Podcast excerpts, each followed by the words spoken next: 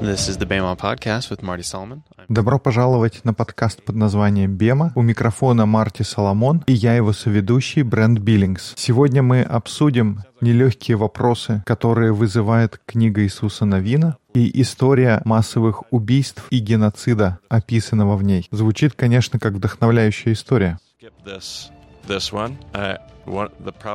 Мы назвали этот подкаст как «Самая трудная история из Библии для меня». И, если честно, я бы очень хотел ее пропустить. И я думаю, книга Иисуса Навина для меня — это одна из самых спорных книг из всей Библии. Потому что мы читаем, как люди идут и убивают мужчин, женщин, детей, скот. Мне трудно осознать и принять это в свете всего остального, что мы читали. И я не хочу разрушать и отвергать то, что мы читали до этого, только из-за одной этой истории Иисуса Навина. То есть мы сталкиваемся из одной истории в другую с историей Божьей любви, о том, как Он принимает и прощает. Мы видели Бога, который как 1000 к 3, как Он сказал Моисею в книге Исхода, что на 1000 поколений — это благословление для тех, кто любит Меня, и на 3 поколения проклятие для тех, кто ненавидит Меня. На всем протяжении Торы это соотношение, оно действовало. Поэтому у меня есть борьба, так как это не соответствует всему тому, что мы смотрели раньше. И я думаю, ты не один. Мы назвали, что это трудная книга для тебя, но я могу представить, что есть слушатели, которые чувствуют себя так же.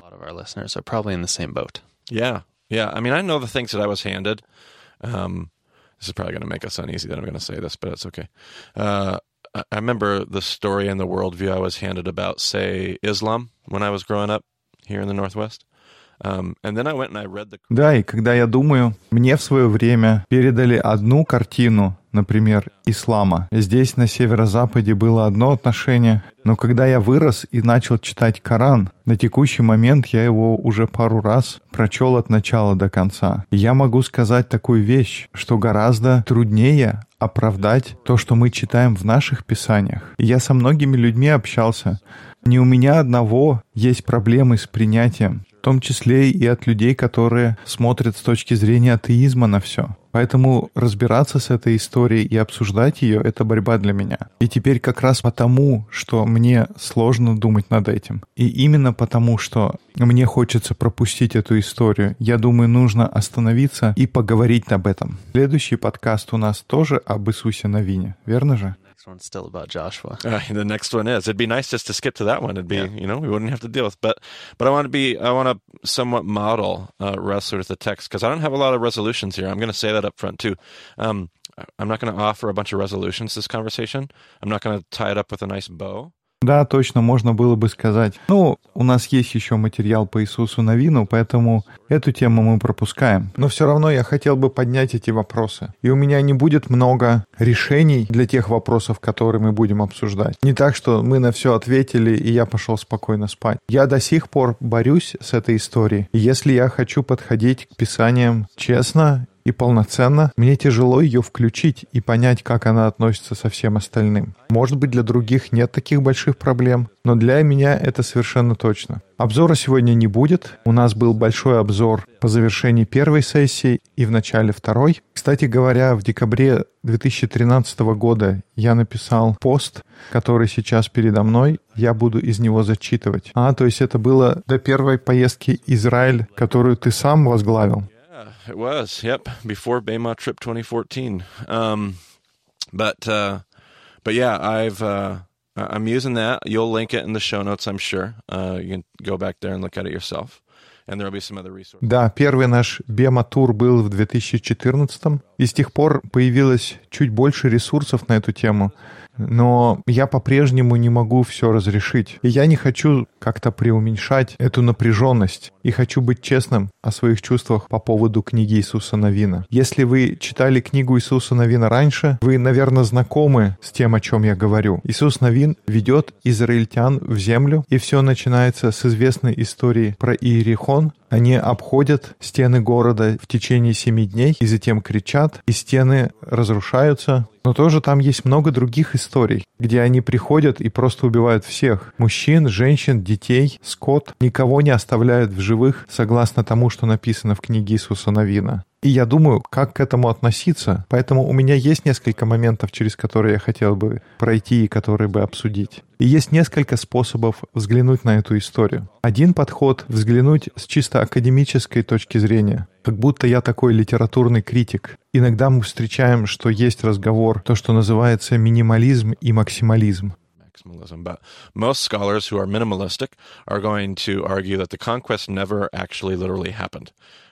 Большинство исследователей, которые придерживаются минималистического подхода, они будут утверждать то, что этого великого завоевания в буквальном смысле никогда не было. У нас нет ни малейшего свидетельства, что завоевание происходило. И я понимаю, что на историческом канале Discovery там было такое крутое шоу про Иерихон и как его стены падали. Но я люблю этот канал истории, люблю Discovery вообще.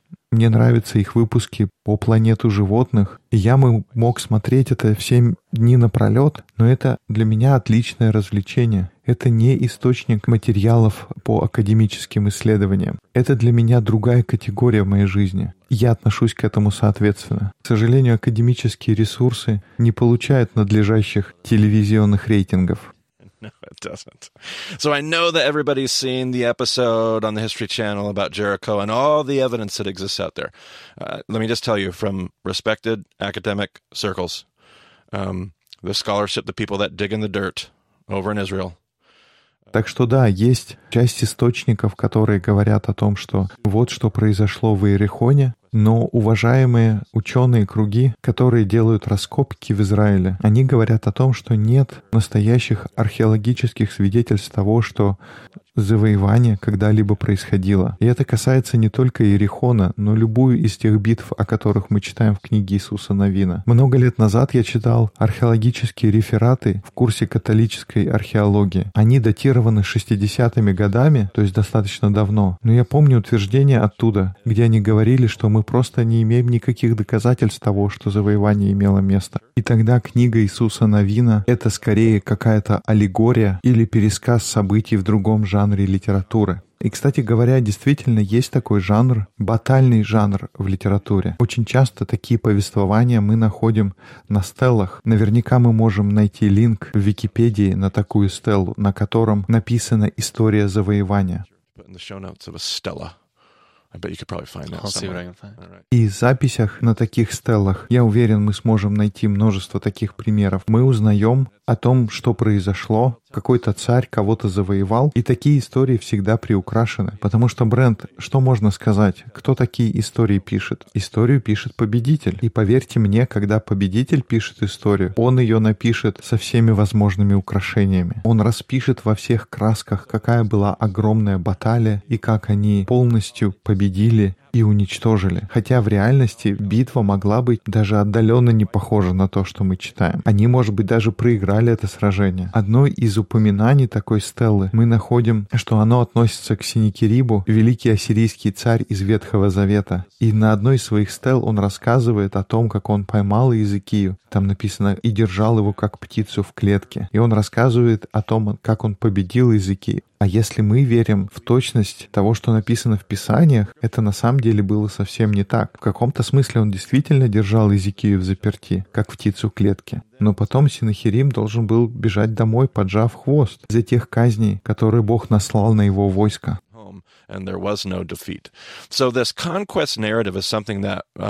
All throughout this land, lots of different kings. We have lots of records of kings. I remember there's an Egyptian record of Pharaoh, and he goes out, I believe it's Ramses II, and he goes out to fight the Hittites. And the whole record is this embellished. He basically single-handedly, Pharaoh does. He goes out there. И на самом деле в той ситуации Иезекия не проиграл. Поэтому этот батальный жанр, он был известен в те времена. И у нас есть множество записей о царях того времени. Есть какая-то египетская летопись о фараоне. По-моему, это был Рамзес II. Он идет воевать с кем-то. История, которую мы читаем, она очень приукрашена. Что фараон идет, и он как будто одной рукой побеждает всех. Так что этот батальный жанр, он всегда приукрашивает истории завоевания. Так что вот этот батальный жанр, вполне возможно, Иисус Навин как раз пишет свою книгу, применяя этот жанр. Можно так посмотреть. Но один из принципов, которыми я руководствуюсь, это не полагаться только на критический анализ текста. Я не хочу рассматривать Священное Писание только как литературу. Я хочу подойти к Писанию с еврейской точки зрения. А это означает, что заключения, которые я беру из текста, они основываются на чем, Брент? Они основываются на тексте. И моя борьба в том, чтобы найти этот смысл в тексте. Действительно ли было такое завоевание или нет? Я не знаю. Может быть нет. Но я не хочу останавливаться здесь. Я хочу копать глубже. У меня по-прежнему есть борьба, и я не откладываю ее в сторону. И да, может быть, это такое аллегорическое, батальное описание, но по-прежнему остается вопрос, почему? Почему это вдохновленное, богодухновенное Писание содержит в себе такую книгу? И я, наверное, должен был упомянуть в самом начале нашего подкаста, но есть достаточно много источников уже, которые размышляли об этом. В примечаниях к подкасту мы дадим эти ссылки. Так, например, есть проповедь Грега Бойда. Он много лет назад говорил о христологии, о том, что о центральной роли распятого Христа и о том, что все, что мы читаем в Писании, нужно смотреть через призму распятого Христа. У него было несколько интересных наблюдений о том, как понимать битвы и завоевания в свете этой теологии. Один из наших друзей, Аарон Кауч, у него был блог-пост, где были полезные ссылки. A few years back as well that I thought were interesting. Neither one of these sources did I agree with in their entirety. I didn't think they wrapped it up in a nice, neat bow, but I thought they were interesting. I thought they were interesting sources to look at. Another source, I quoted this years ago in my blog post, but now it's going to be in... Мне они кажутся интересными. И ни один из этих источников, я не согласен с ним полностью на 100%. Мне не выглядит это учение таким понятным и аккуратно запакованным. Но тем не менее, это был интересный источник для меня. В моем посте много лет назад я цитировал Роба Белла. И, конечно, есть много споров по поводу того, как и чему учит Роб Белл. Но сейчас у него выходит новая книга, которая называется «Что такое Библия?». И он пишет о множестве вещей в этой книге. И они звучат очень-очень похоже к тому, что мы учим здесь в БЕМА. Изначально это была серия постов на Tumblr, но сейчас он упаковал это в книгу, и она скоро выходит. У нас будет ссылка на эту книгу. Так что одна из теорий — это то, что завоевания на самом деле никогда не было. Другая вещь, на что я часто смотрю, это на то, что Бог говорит и чего Он не говорит. Потому что, когда мы читаем книгу Иисуса Навина, Иисус выходит, и Он говорит своим людям: «Это то, что сказал Господь». И я думаю, что легко сказать, что, ну да, наверное, Бог действительно ему сказал. Но момент такой, что автор книги Иисуса Навина, у него никаких проблем нет с тем, чтобы сказать, что Бог говорит. И тогда в тексте повторяется, что Иисус идет и повторяет, что Бог сказал. Итак, автор книги легко может написать, что вот Бог что-то сказал, но тоже есть вещи, которые Иисус Навин говорит, что это Бог сказал. Но перед этим нету прямого текста, что Бог сказал. И многие подумают: «О, но ты что, спрашиваешь, честно ли говорил Иисус Навин про это?» Я не совсем точно утверждаю, что действительно он что-то придумывал от себя. Но это, по крайней мере, один из вопросов, который нам нужно рассмотреть и, может быть, с которым нужно бороться. Есть фактически всего лишь одно место, где приходит Бог и дает заповедь. Это происходит при завоевании Иерихона. И, может быть, это связано с принципом первых плодов. Бог говорит: «Я хочу все». И есть очень четкие инструкции о том, что нужно сделать с Иерихоном. «Я не хочу, чтобы ты ничего не грабил, у тебя не было никакой добычи, никакой награды, ни денег, ни людей. Я хочу, чтобы все это было отдано мне, полностью освящено». Кстати говоря, об освящении или как посвящении Богу. Одна из вещей, которую Бог часто говорит, не в каждом месте, но когда мы читаем в нашей Библии слова «идите и уничтожьте этот народ», более чем в половине случаев слово, которое используется в книге Иисуса Навина, слово «уничтожить», это на самом деле слово, которое означает «освящайте». И легко понять, почему израильтяне трактуют это как требование разрушить, потому что есть только два способа, которыми можно что-то осветить в их мире, по крайней мере. Вы можете осветить что что-то, отдав это Богу, можно пойти в храм или в скинию, можно взять то, что должно быть освящено, вы можете отдать это Богу для использования в храме, вы отдаете это священнику, эту вещь можно выкупить, предложив деньги, но если вы не можете этого сделать, потому что эта вещь нечистая, ее нельзя отнести в храм, и хорошим примером может служить Исход, где говорится об осле со сломанной шеей. Это заповедь о том, что каждый первенец должен быть искуплен. И есть определенные животные, которые подлежат искуплению. Можно взять козу, это чистое животное, и можно отдать в храм эту козу, и она будет использоваться для жертвоприношения. Но осел — это не чистое животное. А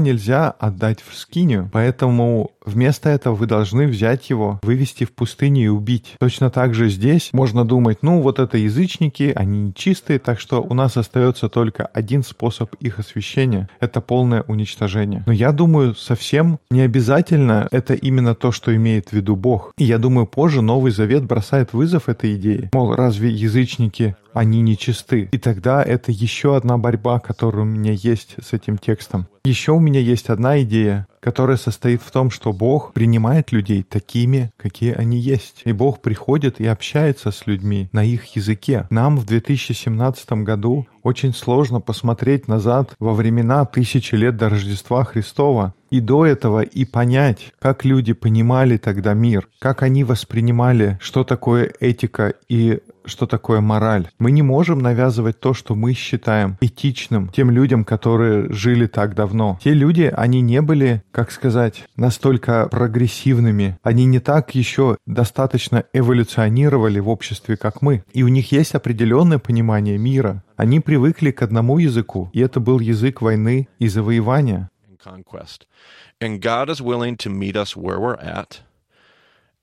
And meet humanity there and move humanity forward. That's one of the things that you'll see in that Rob Bell book we saw earlier. One of the points he made in that blog post years ago. So these are just things to wrestle with. But there are some observations that I did want to look at. These are in that blog post that we talked about. Хочет встретиться с нами там, где мы есть. Он берет человечество в том состоянии, какое оно на тот момент, и помогает ему развиваться. Это один из моментов, который вы увидите в книге Роба Белла. Есть еще несколько наблюдений, о которых я упоминал в моей заметке. Бог очень часто молчит. Он не очень много говорит в книге Иисуса Навина. Когда-то давно я сделал такую вещь, я переписал книгу Иисуса Навина слово в слово. И я заметил, как много Иисус Навин сказал, и как много буквально Бог говорит. И здесь бы я хотел отметить, что Иисус Навин действует очень похоже, как языческие военачальники в том мире, в котором он жил. Когда он побеждает кого-то, он берет тело короля и насаждает его на шест за городскими воротами. И если здесь есть любители сериала «Игра престолов», я бы не рекомендовал этот сериал. Он такой, как бы сказать, очень HBO-шский. Но одну из вещей, которую можно видеть через весь этот сериал, когда они убивают короля, они насаживают его тело на высокий кол на окраине города. И это послание любому, кто проходит мимо, любому в этом городе: не связывайся с нами, потому что это то, что мы делаем с нашими врагами. И в книге Иисуса Навина описано, как он как раз так и поступает. Он завоевывает, побеждает короля, и он сажает его на кол, он вешает его за городом. Но другое шокирующее наблюдение, что в то же самое время Иисус Навин отличается от окружающих языческих царей. Он не насмехается и не издевается, как всегда делают короли того времени. Если помните, была история о Сеннахериме позже в Ветхом Завете, который поносил Иезекию и израильтян, которые слушали на городской стене. Здесь же мы видим, что Иисус Навин не поносит никого. Он снимает и избавляется от тел к заходу солнца. А теперь давайте сделаем небольшую паузу и попытаемся осмыслить. Иисус Навин берет тела побежденных королей, насаживает их на кол. К заходу солнца он снимает их с кола и избавляется от тел, потому что это то, чему его учит Тора. Это желание Бога. Так в чем же смысл вообще поднимать их на кол? Потому что они там пробудут всего несколько часов. Ведь это же не то, ради чего ты поднимаешь побежденного короля на кол. Итак, мы видим, есть вещи, которые делает Иисус Навин, которые выделяют его из всех полководцев того времени. Завоеватель, у которого другой кодекс этики, чем у завоевателей его времени. Иисус Навин — это один из самых мягких завоевателей земель Канаана того времени. Если посмотреть на историю жителей Гаваона в 9 главе книги Иисуса Навина, они обманули израильтян и заключили с ними договор, как будто они жители далекой земли. Помните, мы говорили раньше о договоре сюзерена и вассала. Так вот, такой же древний договор они заключили с израильтянами, чтобы быть их вассалами. Единственная проблема, что они заключили этот договор, используя обман. Они пришли с заплесневелым хлебом в потертой одежде, как будто проделали долгий путь. Мол, мы здесь не живем, мы не из этой земли. Но мы слышали о вас, и мы хотим, чтобы вы заботились от нас, поэтому мы будем вашими вассалами. Поэтому израильтяне соглашаются на эту сделку, а потом узнают, что их обманули. И нигде и никогда не было такого завета, что если сюзерен узнает, что его обманули, он не будет следовать этому соглашению. Но в данном случае эти люди говорят: «Ну мы поклялись Богом с этими людьми. Теперь у нас есть соглашение с ними. Мы должны держаться своего слова. Это кто мы есть». И здесь мы снова видим, да, с одной стороны, они поступают как люди вокруг них,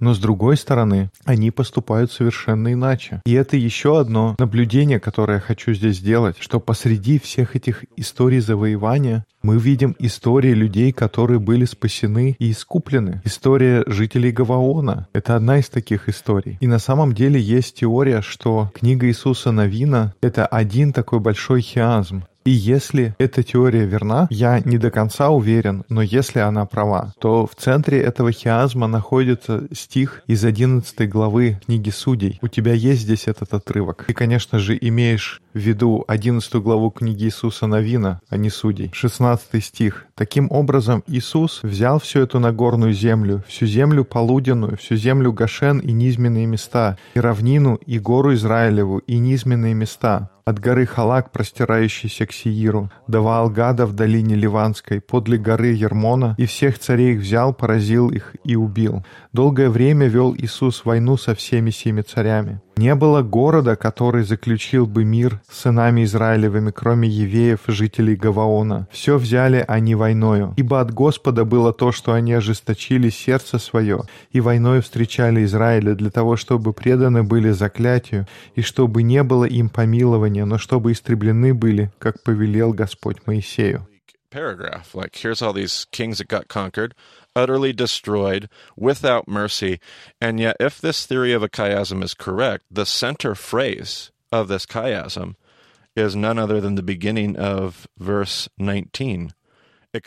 Да, звучит достаточно мрачно, когда вот все цари были завоеваны, полностью уничтожены, никакой пощады. И все же, если теория хиазма, она верна, то центр оказывается в 19 стихе, где говорится «кроме евеев, жителей Гаваона, которые заключили мир». И если эта теория верна, то как сильно это меняет смысл всего этого завоевания. Вся эта книга показывает на тот единственный народ, который был спасен благодаря завету, который они заключили с Божьим народом. Это полностью может поменять взгляд на то, что происходит в книге Иисуса Навина. Но есть и другие истории, как, например, история о Раав. Это история о языческой проститутке, которая стала героем. В конечном итоге она была прощена и спасена и стала частью Божьего народа. И то, что я вижу, истории, которые возвышаются здесь в книге Иисуса Навина, это не история завоевания, но история искупления и спасения.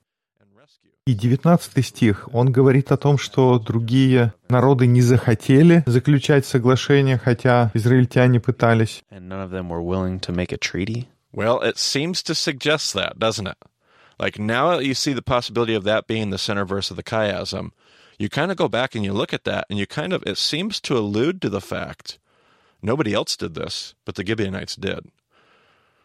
In the middle of a paragraph that seems to be about the utter destruction of everyone, there seems to be these allusions to either what could have happened, what did happen. Интересная мысль, не правда ли? Теперь, если мы знаем о том, что это центральный стих всего хиазма, мы смотрим назад, и кажется, что этот стих намекает на то, что никто другой этого не сделал. И это будет не единственная книга такого типа. Книги «Плач Иеремии», мы будем читать ее позже, будет очень похожее ощущение. Вся книга — это сплошной плач. И вдруг в центре что-то совершенно другое. Может быть, книга Иисуса Навина также построена? И еще пара заключительных мыслей о книге Иисуса Навина. Как у нас со временем? 25 минут? Ну, нормально, успеваем. Для этой части нашего разговора у нас есть презентация. Если ваше приложение для подкастов поддерживает главы, картинки будут появляться на экране.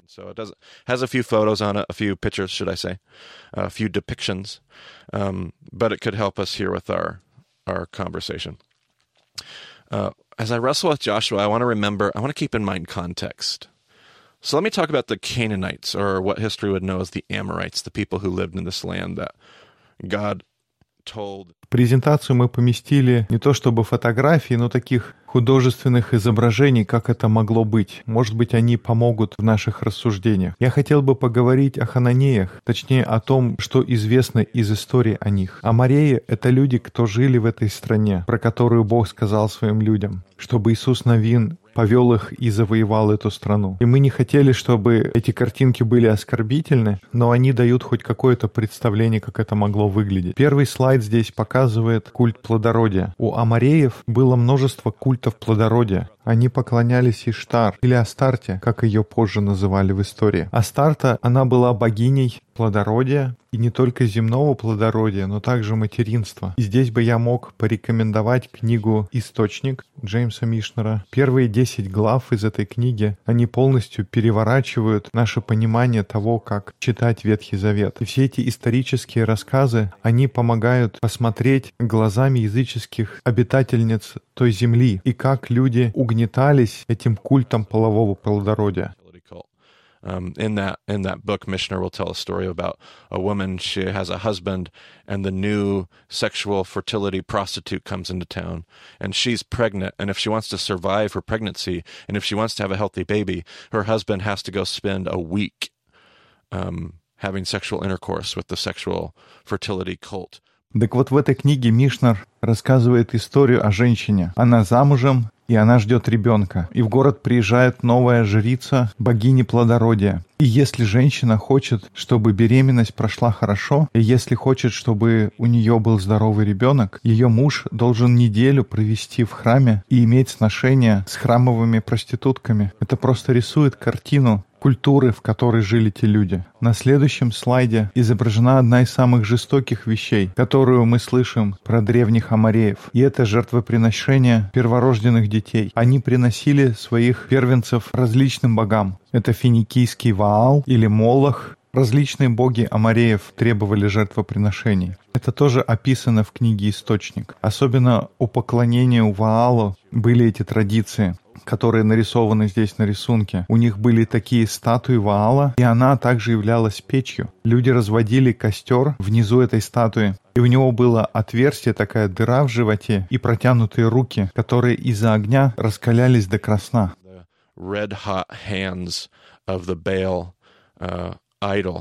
And the grimace and the scream of pain that would come from this baby as it sat on the idol, the Baal priests called it the smile of Baal. And that infant would slide. И тогда они брали новорожденного младенца, снимали с него пеленки, клали его без одежды на раскаленные руки этой статуи Ваала, и страшные гримасы и крики боли, которые исходили от ребенка, когда он оказывался на этих руках идола. Жрецы Ваала называли «великой улыбкой Ваала». И затем младенец соскальзывал по рукам печь в пылающий огонь в живот статуи Ваала. В Ханаане мы находим кладбище с десятками тысяч младенцев. И когда я думаю над этим, мне вспоминается отрывок из книги «Бытия» 15 главы. Вы помните, мы обсуждали историю о кровяном пути. И там такой есть момент, когда Бог говорит с Авраамом, он рассказывает ему о будущем, и он говорит, что грехи амореев еще не достигли полной мере. Как будто Бог не хочет сдаваться, он продолжает верить в этих людей. Эти слова сказаны за 450 лет до завоевания. И Бог терпел это 4-5 столетий. И будьте уверены, Бог слышал плач каждого из этих младенцев. И если бы я был на месте Бога, я не знаю, как вы, слушатели, но я на месте Бога, как много криков, это уже достаточно. Сколько уже перебор? Один ребенок? 1 baby, 10 babies, 100 babies, 1,000 babies. How many cries reached the ears of God? And God decided that he was going to be patient. And I think we sit and we go, we think to ourselves, God has to do something. God has to show up. How can he sit there and not do something about the evil in the world? I think we have these questions often. 10 детей, 100, 1000. Как много криков дошло до Бога, и он решил, что он все равно будет терпелив. И мы можем сидеть и думать, Богу нужно что-то сделать. Он должен прийти в эту ситуацию. Как он может смотреть и ничего не делать о том зле, которое есть в мире? И в конце концов Бог что-то делает. Он говорит, я хочу, чтобы вы пришли в эту землю. Я хочу, чтобы вы очистили дом. Я хочу, чтобы вы все до конца разрушили до основания. Я ничего не хочу, чтобы оставалось, потому что я достаточно наслушался детских криков. И мне уже достаточно. Я хочу, чтобы все было разрушено. Я хочу, чтобы вся земля была очищена от этой грязи. Но с другой стороны, мы сидим и думаем, ну как это Бог мог санкционировать такую массовую резню? И мне нелегко, с какой стороны не посмотри. И я думаю, так все наши слушатели. Мне трудно примириться с этим, но все, что я могу, это только сделать шаг назад и сказать, я рад, что я не Бог. Я рад, что я не Бог, который должен принять это решение. Я не уверен, если бы я принял правильное решение. Я бы мог знать, когда нужно быть терпеливым или когда нужно сказать достаточно. Все, мы наводим порядок в этом хаосе. Хватит смертей, хватит сексуального насилия. Enough. We're putting an end to it. We're doing something. About 500 years. Все достаточно. Мы полагаем этому конец. Наконец-то мы что-то сделаем после 500 лет убиения младенцев. Давай приберем дом от невероятного сексуального насилия и угнетения. Я бы на месте Бога, я бы не знал, когда это нужно сделать. И да, Бог невероятно медлителен на гнев. Здесь, в этой истории, мы видим, это подтверждает то, что он сказал в книге Исхода. Он медлен на гнев, и он изобилует любовью. Он быстро прощает. Он показывает любовь на 1000 поколений, но 3 поколения — это время, чтобы прибраться в доме. Я думаю, что это то, что в конце концов я вижу в этом тексте. И да, по-прежнему для меня это трудная история. Я все еще жду, чтобы все мои вопросы разрешились. Я не могу сказать, что я все понимаю. И это по-прежнему очень и очень тяжело. И здесь я хотел бы добавить, может быть, последнюю вещь. У тебя есть этот отрывок, когда они как раз только что перешли Иордан из книги Иисуса Навина 4 главы. Можешь прочесть первые 3 стиха. «Когда весь народ перешел через Иордан, Господь сказал Иисусу, «Возьмите себе из народа 12 человек, по одному человеку из колена, и дайте им повеление и скажите, возьмите себе отсюда, из середины Иордана, где стояли ноги священников неподвижно, 12 камней, и перенесите их с собою, и положите их на ночлеги, где будете ночевать в эту ночь». That you have on your presentation shows what's being talked about here in that passage. These are called standing stones or stones of witness. Now, these stones are different than what I was talking about earlier when I talked about stone. В следующей картинке в этой презентации у нас есть пример того, о чем говорится в этом отрывке. Это такие стоящие камни. Камни свидетельства. И эти камни — это другое по сравнению с тем, что мы говорили о стелах. На стелах написаны истории. Их даже специально иногда из гипса делают. Стелы, они предназначены для того, чтобы рассказать историю завоевания. Но стоящие камни, камни свидетельства, на них нет никаких надписей. Они должны стоять там и как будто больной палец всегда напоминать о себе. Они должны выделяться, вписываться в картину и как будто требовать, чтобы тот, кто их увидит, задали вопрос. Что здесь произошло? Они называются камнями свидетельства, потому что в какой-то момент вы должны рассказать историю. На картине мы видим раскопки того, что называется Тель-Гизер в Израиле. Это был один из укрепленных городов Соломона. И там есть таких 12 камней. И это, конечно же, не те камни, о которых мы читали только что.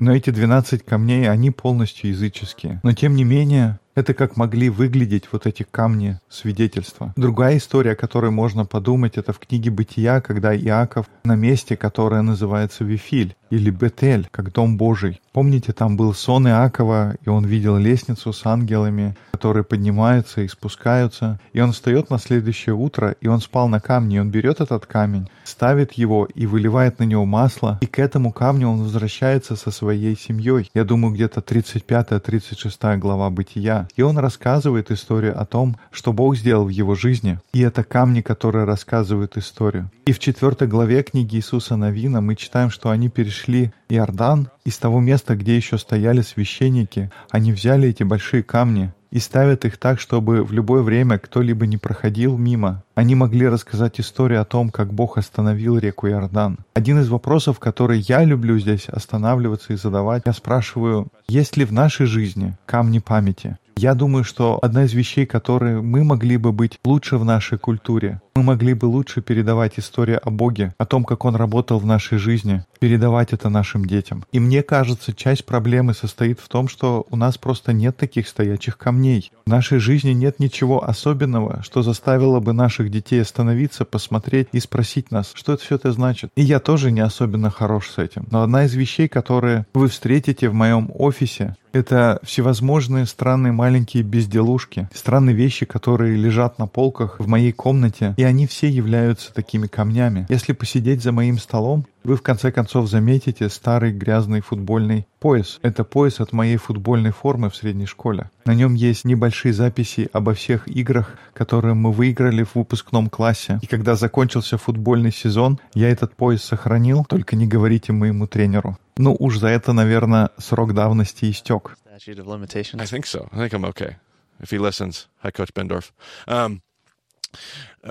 Да, думаю, что даже если наш старший тренер слушает, наверное, нужно извиниться. Но тем не менее, этот пояс, он лежит у меня на столе. И если бы вы спросили меня об этом, мне пришлось бы рассказать историю, как я провел последний год в средней школе. Потому что я учился там, я собирался играть в футбол в колледже, я получил стипендию, я собирался продолжить свой путь, осуществить свою мечту, стать адвокатом, поступить в колледж для этого. Но Бог изменил этот план, и Он изменил весь ход моей жизни, и Он призвал меня в служение. И вместо в университете в Дартмуте я пошел в библейский колледж в Бессе, и все для меня изменилось. И хотя это выглядит нелепо, это такой стоячий камень для меня. И если кто-то спросит, почему у тебя в ящике стола из него торчит грязный ремень, это мой стоячий камень. Он напоминает мне о том, откуда я вышел, напоминает мне, куда я иду. И один из вопросов, который я задаю, изучая книгу Иисуса Навина, это вопрос о том, устанавливаем ли мы в своих жизнях какие-то стоячие камни. Есть ли у нас такие камни напоминания? Есть ли у меня что-то, что заставляет меня рассказывать историю и свидетельствовать о том, что Бог сделал в моей жизни? И самый последний пункт из книги Иисуса Навина. Если есть что-то вдохновляющее из этой книги, то я приберег это до конца этого урока. Брент, у тебя открыт этот отрывок. И я хотел бы, чтобы наши слушатели обратили внимание на фразу, которая на иврите звучит как «Хазак вахамац» — «Будь сильным и мужественным». В смерти Моисея, раба Господня, Господь сказал Иисусу, сыну Навину, служителю Моисееву,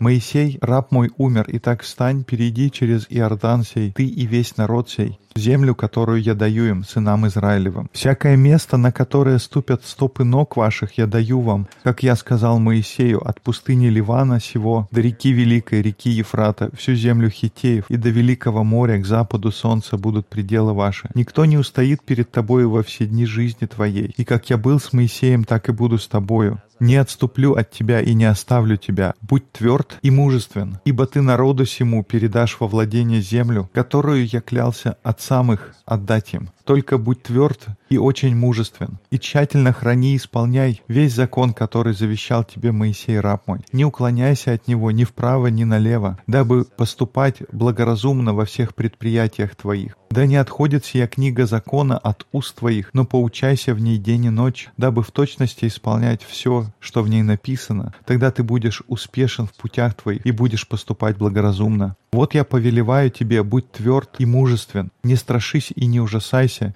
ибо с тобой Господь Бог твой, везде, куда ты не пойдешь». И дал Иисус повеление надзирателям народа и сказал, «Пройдите по стану и дайте повеление народу и скажите, заготовляйте себе пищу для пути, потому что спустя 3 дня вы пойдете за Иордан сей, дабы прийти в землю, которую Господь Бог отцов ваших дает вам в наследие». А колену Рувимову, Гадову и половине колена Манасина Иисус сказал, «Вспомните, что заповедал вам Моисей, раб Господень, говоря, Господь Бог ваш успокоил вас и дал вам землю сию. Жены ваши, дети ваши и скот ваш пусть останутся в земле, которую дал вам Моисей за Иорданом. А вы все, могущие сражаться, вооружившись, идите перед братьями вашими и помогайте им. «Доколе Господь не успокоит братьев ваших, как и вас, доколе они не получат наследие землю, которую Господь Бог ваш дает им, тогда возвратитесь в наследие ваше и владейте землей, которую Моисей, раб Господень, дал вам за Иорданом к востоку солнца». Они в ответ Иисусу сказали: «Все, что не повелишь нам, сделаем, и куда не пошлешь нас, пойдем. Слушали мы Моисея, так будем слушать и тебя. Только Господь Бог твой да будет с тобою, как Он был с Моисеем. Всякий, кто воспротивится повелению твоему и не послушает слов твоих во всем, что ты не повелишь ему, будет предан смерти. Только будь тверд и мужествен». Is given to all three parties in this story. First of all, God keeps insisting to Joshua, Joshua, you gotta do this. Be strong and courageous. Hazak vachazak, he keeps saying, you've got to... Это глава, которая открывает книгу Иисуса Навина. И раввины отмечают, что это удивительная глава из этого рефрена «Будь тверд и мужествен». И это напутствие дается всем трем сторонам в этой истории. Бог несколько раз говорит Иисусу Навину: «Иисус Навин, давай, будь тверд и мужествен. Хазак вахамац». Мы видим, как он повторяет: «Будь тверд и мужествен». И потом Иисус Навин, он обращается к людям и говорит: «Слушайте, все, мы делаем это. Хазак вахамац, будьте тверды и мужественны». А в самом конце люди поворачиваются к лидеру и говорят: «Иисус Навин, мы с тобой, ты можешь это сделать. Хазак вахамац». И теперь бы я хотел вернуться к идее о том, что мы не знаем, буквально ли произошло завоевание, есть ли какие-то факты в истории, которые его подтверждают. Возможно, автор книги Иисуса Навина использует батальный жанр, чтобы сделать определенное заявление. Если это действительно так, то что автор здесь говорит, это что невероятная, чудесная победа возможно, если мы все стоим и поддерживаем друг друга. Мы говорим «Хазак вахамац» друг другу. Люди смотрят и поддерживают своих лидеров. And the leaders don't resent the people, and God's not, when we all realize that God is saying, be strong and courageous.